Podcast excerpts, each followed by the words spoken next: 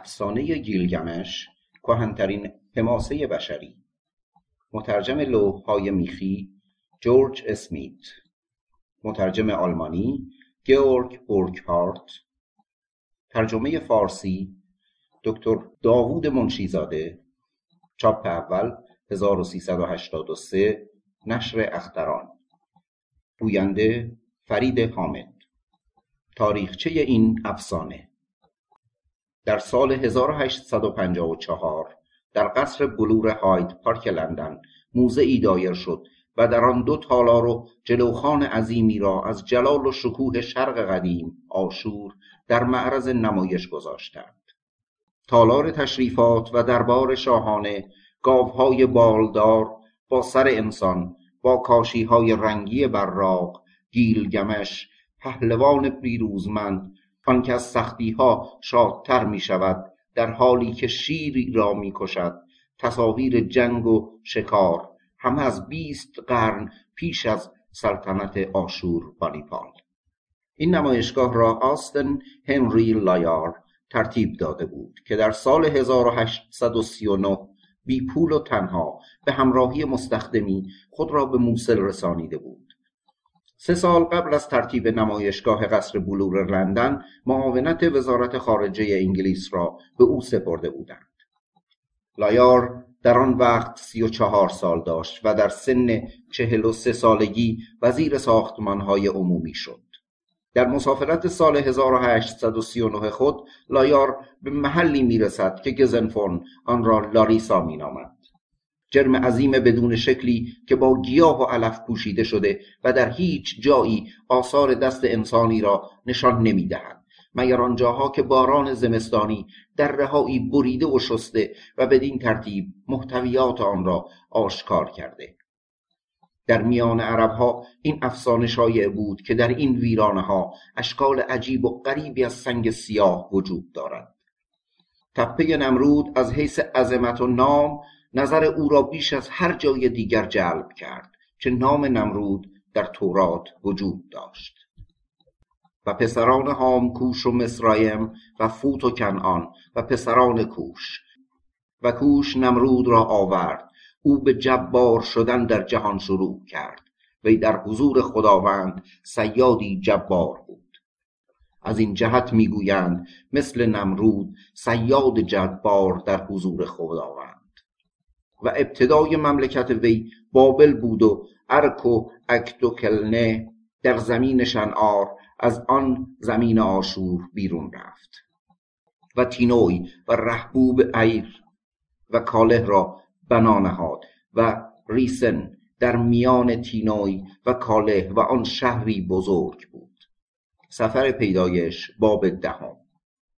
چندین سال بعد لایار توانست دوباره به این محل بیاید و به کاوش بپردازد.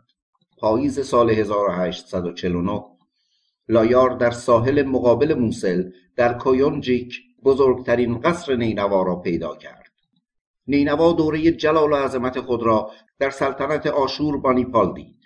تا آن زمان شهر کوچکی بود که به نام الهه نین ساخته شده بود و پس از آشوربانیپال در زمان سلطنت پسر او سین شار اشکن بود که هوخشتر کواکارس پادشاه ماد این متروپول دنیای قدیم را به تل خاکی تبدیل کرد. نام نینوا در خاطره بشریت با خونریزی ها ظلم ها وحشت ها و غارت ها توأم مانده است. بیرحمی سربازان غارتگر آشوری حد و حصر نداشت. در دو تالاری که بعدها لایار کشف کرد به ای برخورد. ای مرکب از سی هزار کتاب بر الواح گلی. این کتابخانه را برای آشور بانیپال ترتیب داده بودند. برای قرائت شخص او. در این کتابخانه الواحی کشف شدند که از نظر ادبی ارزش فوق‌العاده‌ای داشتند. نخستین حماسه بزرگ تاریخ افسانه گیلگمش. پهلوان جلیل وحشتناک که دو سوم او خداست و یک سوم او آدمی در اینجا به دست آمد. الواح جدید را مرد دیگری به نام هرمز در سام به دست آورد و بعد از آنکه لایار کار سیاسی خود را شروع کرد جانشین او در حفریات نینوا گردید. قرائت این الواح به وسیله جورج اسمیت صورت گرفت. داستان گیلگمش و رفیق بیابانی او انکیدو را دنبال کرد. ناخوشی و مرگ انکیدو را خواند. ترس گیلگمش از مرگ را دید و اینکه گیلگمش چگونه به دنبال زندگی میشتابد تا به آنجا می‌رسد که گیلگمش نزد اوت ناپیشتیم می‌رود. در اینجا داستان قطع می شود بایست با کاوش های جدیدی بقیه الواح گلی را یافت. روزنامه دیلی تلگراف برای کسی که بقیه الواح گیلگمش را پیدا کند هزار گینه جایزه تعیین کرد. اسمیت به کویونجیک مسافرت کرد و حقیقتا در تصادف اعجازآمیزی بقیه الواح را به دست آورد.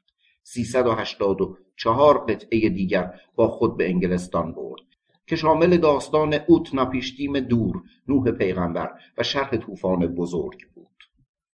این کهنترین حماسه بشری را به فارسی برگرداندم.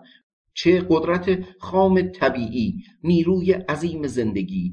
انسان به صورت عنصر از آن نمودار هویداست.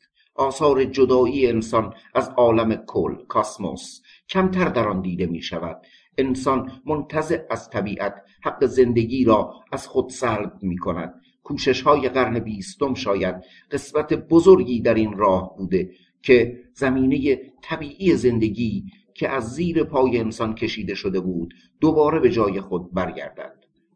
سعی کردم مطلب و قالب با هم تطبیق کنند تا چه حد موفق شدم داوری آن با خواننده عزیز است. تهران تیر ماه 1333 دکتر داوود منشیزاده. جای تأسف است که این حماسه را که در سادگی و عظمت بایست در زمره مهمترین آثار ادبی جهان حساب شود جز اهل فن دیگران کمتر می‌شناسند. ارزش داستان گیلگمش می‌تواند چنان که بایست تقدیر شود اگر موضوع تاریخی چنانچه نیچه می‌گوید به معنای بنای یاد بود به کار رود یعنی با آزادی کامل تخیل در قالب واحدی ریخته شود. قالب ریزی موجود فقط از نظری شاعرانه تهیه شده است. سعی بر این بوده تا داستان قدیم اصلی با سادگی عناصر بدوی انسانی نمودار شود. هر جا سطور متن میخی موجود بوده ترجمه دقیق آن ذکر شده. تغییر شدید از منع افعال که توجه خواننده را فورا جلب می کند به عمد چنان که در متون اصلی بوده نگه داشته شده. این داستان برای همه کسانی نوشته شده که پیوسته از بازی های کهنه اما جوان تخیل لذت می‌برند. تخیلات شاعرانه انسان را از بند رنج میرهاند. گئورگ بورکهارت. ای بر افسانه گیلگمش پهلوان. و تمام موجودات را یک زبان و یک لغت بود و واقع شد که چون از شرق کوچ می کردند همواره در زمین شنعار یافتند و در آنجا سکنا گرفتند. سه هزار سال پیش از آن که مردی به نام عیسی ابن مریم دورانی تازه در تاریخ حیات انسانی پدید آورد در دره های درود بزرگ دجله و فرات تمدنی بزرگ چون شاه رگهای عظیم مناطق بزرگ انسان نشین قدیم را به یکدیگر ربط داده بود و عناصر زنده‌ای که میراث بزرگ جامعه کهن سومری بود چون عواملی جاندار در بنای حیات فرهنگی مللی که چندی بعد ارسدار صحنه تاریخ گردیدند نقشی بس شگفت داشت. شعر، فلسفه، دین، نجوم، هندسه و تاریخ در دره های بارآور این درود با حکمت بالغه مردمی که اکنون از آنان در روزگار ما جز الواحی چند به نشانه تلاش بزرگ آنان باقی نمانده است شکفت و چون میراثی ارجمند از برای آیندگان به یادگار ماند.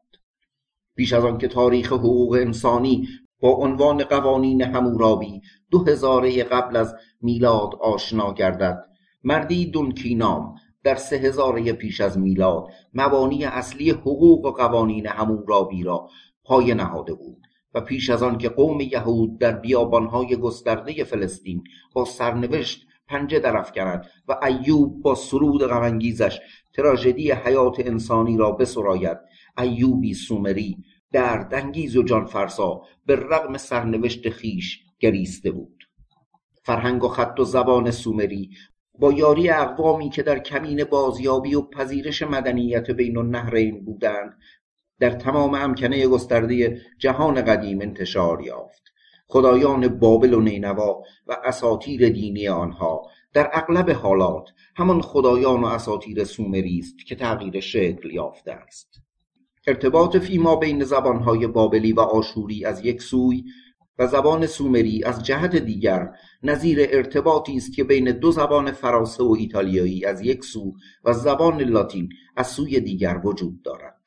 در آن هنگام که تمدن سومریان به قدر کفایت قدمت پیدا کرده بود یعنی در حدود 2300 پیش از میلاد شاعران و دانشمندان ایشان در صدد تدوین تاریخ قدیم قوم خود برآمدند.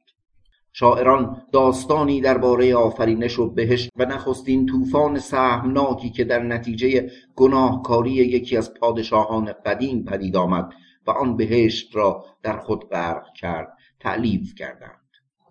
این داستان را بابلیان و ابرانیان گرفتند. بعدها به صورت پاره از معتقدات مسیحی و اسلامی درآمد.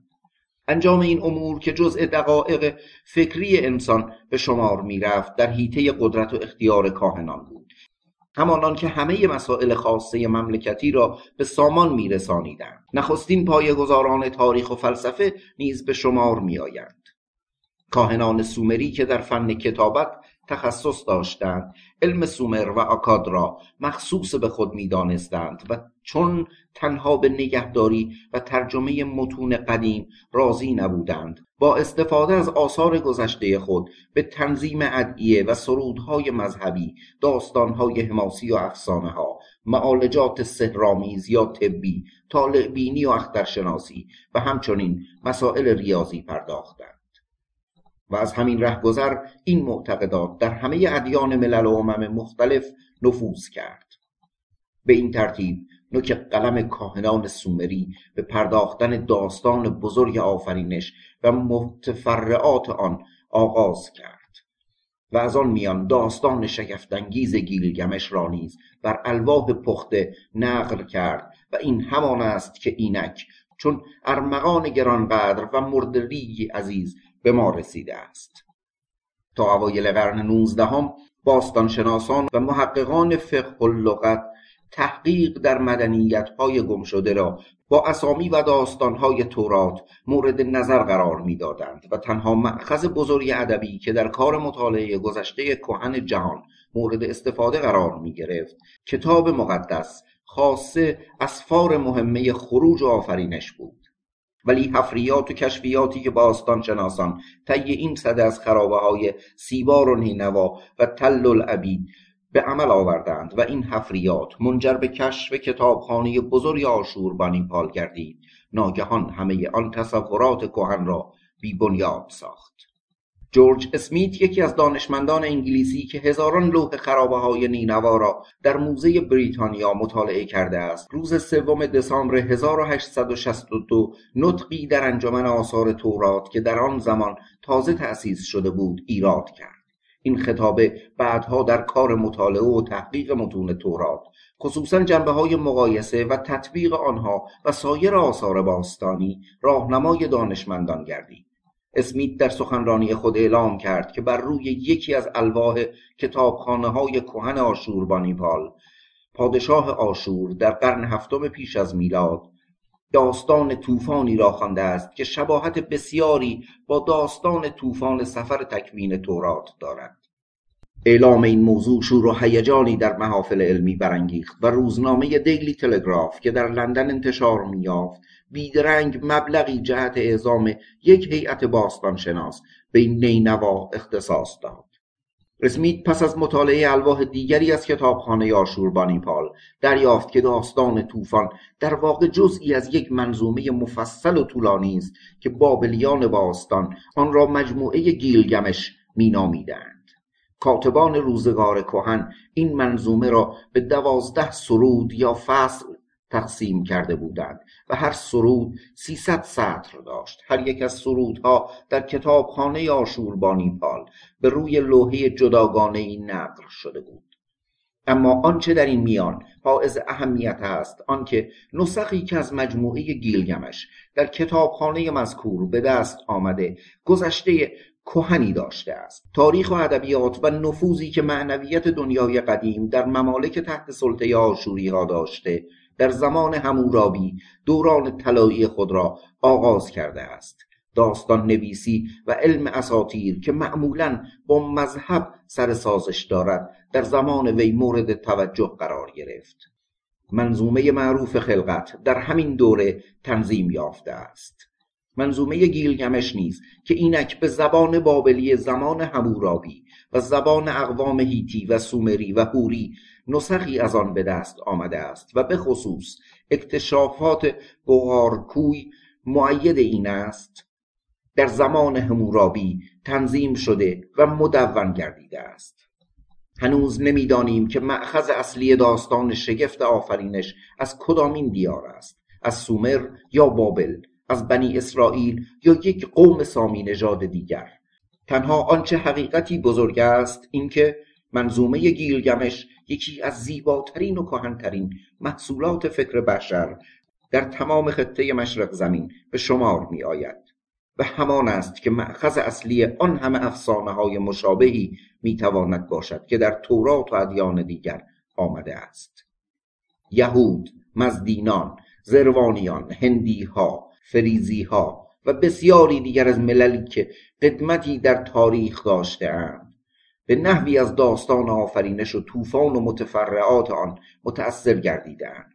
در سال 1915 لانگدون قسمتی از مجموعه الواح نیپور را که متعلق به موزه دانشگاه پنسیلوانیا بود انتشار داد. این متن به سومری نوشته شده و در حدود دو هزار سال پیش از میلاد نظم یافته بود.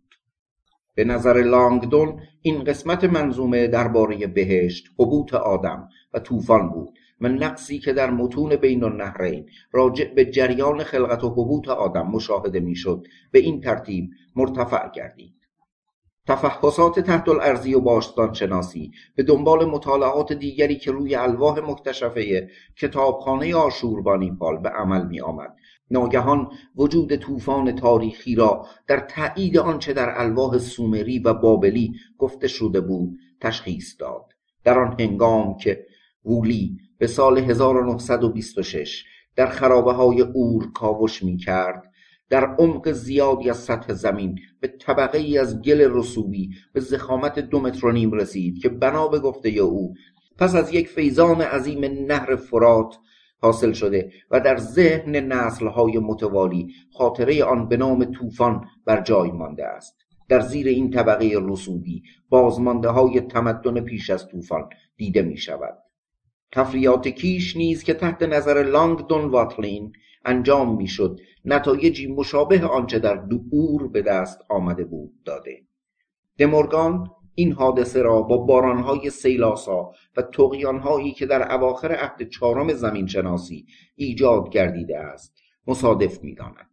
به هر ترتیب این حوادث در نسلی که پس از گذشت چند قرن دوباره گرد هم آمده و زیستهاند موجد آثار گرانبهایی گردیده است که نمونه درایت و گسترش خیال و شکفتگی اندیشه انسانی است و در همین هنگام است که کاهنان مورخ با استناد به این روایات بران شدند تا گذشته ای چنان طولانی اختراع کنند که برای بست و تکامل تمام شکفتی های مدنیت سومری کافی باشد از پیش خود فهرستی برای نام شاهان جعل کردند و تاریخ سلسله هایی را که پیش از طوفان در سومر حکومت کرده اند تا 432 هزار پیش از میلاد عقب راندند و برای دو تن از ایشان به نام تموز و گیلگمش داستانهای شگفتانگیزی ساختند و این دو داستان در آینده آنچنان منتشر شد که تموز به صورت یکی از خدایان صاحب چاه بابلی و سپس به صورت آدونیس یونانیان درآمد و گیلگمش بعدها قهرمان بزرگترین افسانه و منظومه بابلی شد. از میان آثاری که از ادبیات سومری و بابلی به جای مانده است چنان که گذشت جامعترین و زیباترین آنها داستان گیلگمش پهلوان است. دوازده لوح شکسته که در کتابخانه آشوربانیپال به دست آمده و اکنون در موزه انگلستان نگهداری می شود جالب ترین اثر ادبی بین النهرین یعنی حماسه گیلگمش را در بر دارد.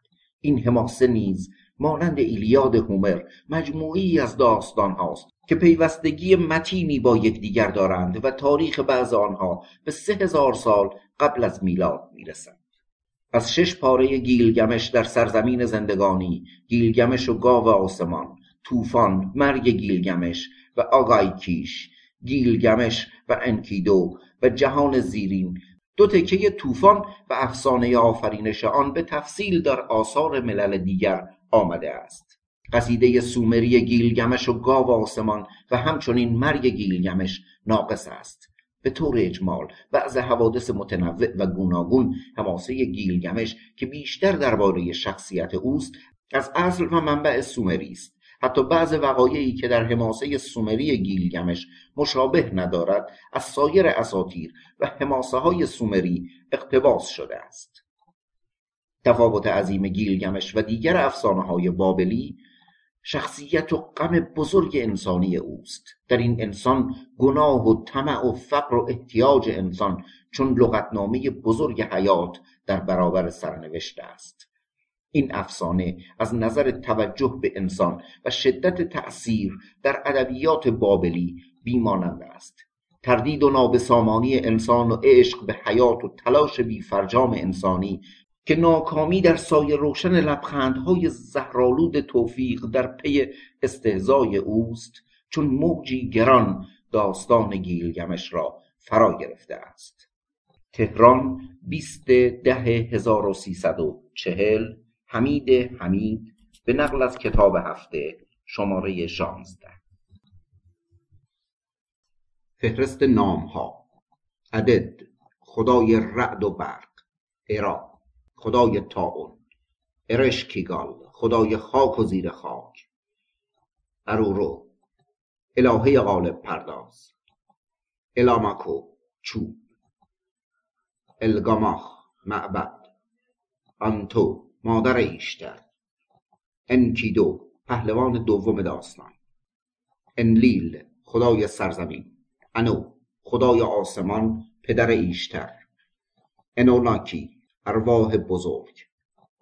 اوباراتوتو پدر اوتناپیشتیم اوتناپیشتیم مردی که زندگی را یافته. نوح و خزر اوتوکی داور هلاکتبار. ارشنبی کشتیبان اوتناپیشتیم اوروک پای تخت گیلگمش. ایا معشوقه شمس. ایرکالا خدای زیر خاک. ایرنینی خدای جنگل صدر ایشتر الهه عشق. ایشولانو باغبان انو تموز خدای بهار. خنبابا جنگلبان صدرها. ریشات مادر گیلگمش. سوموکان خدای کشتزارها و گله ها سیدوری سابیتو زن دانای کوه آسمان. سین خدای ماه. شمش خدای آفتاب. شوریپک شهر. کپی بال من کریپا مرغ کلیلو مرغ گیلگمش پهلوان اول داستان لوگال باندا خدای گیلگمش مامتون خدای سرنوشت مردوک خدای شهر مشو کو نرگال خدای مردگان نیسیر کو نینید خدای پرخاشگر جنگ. نین اروم خاتون برج زندگی. نیپور شهر.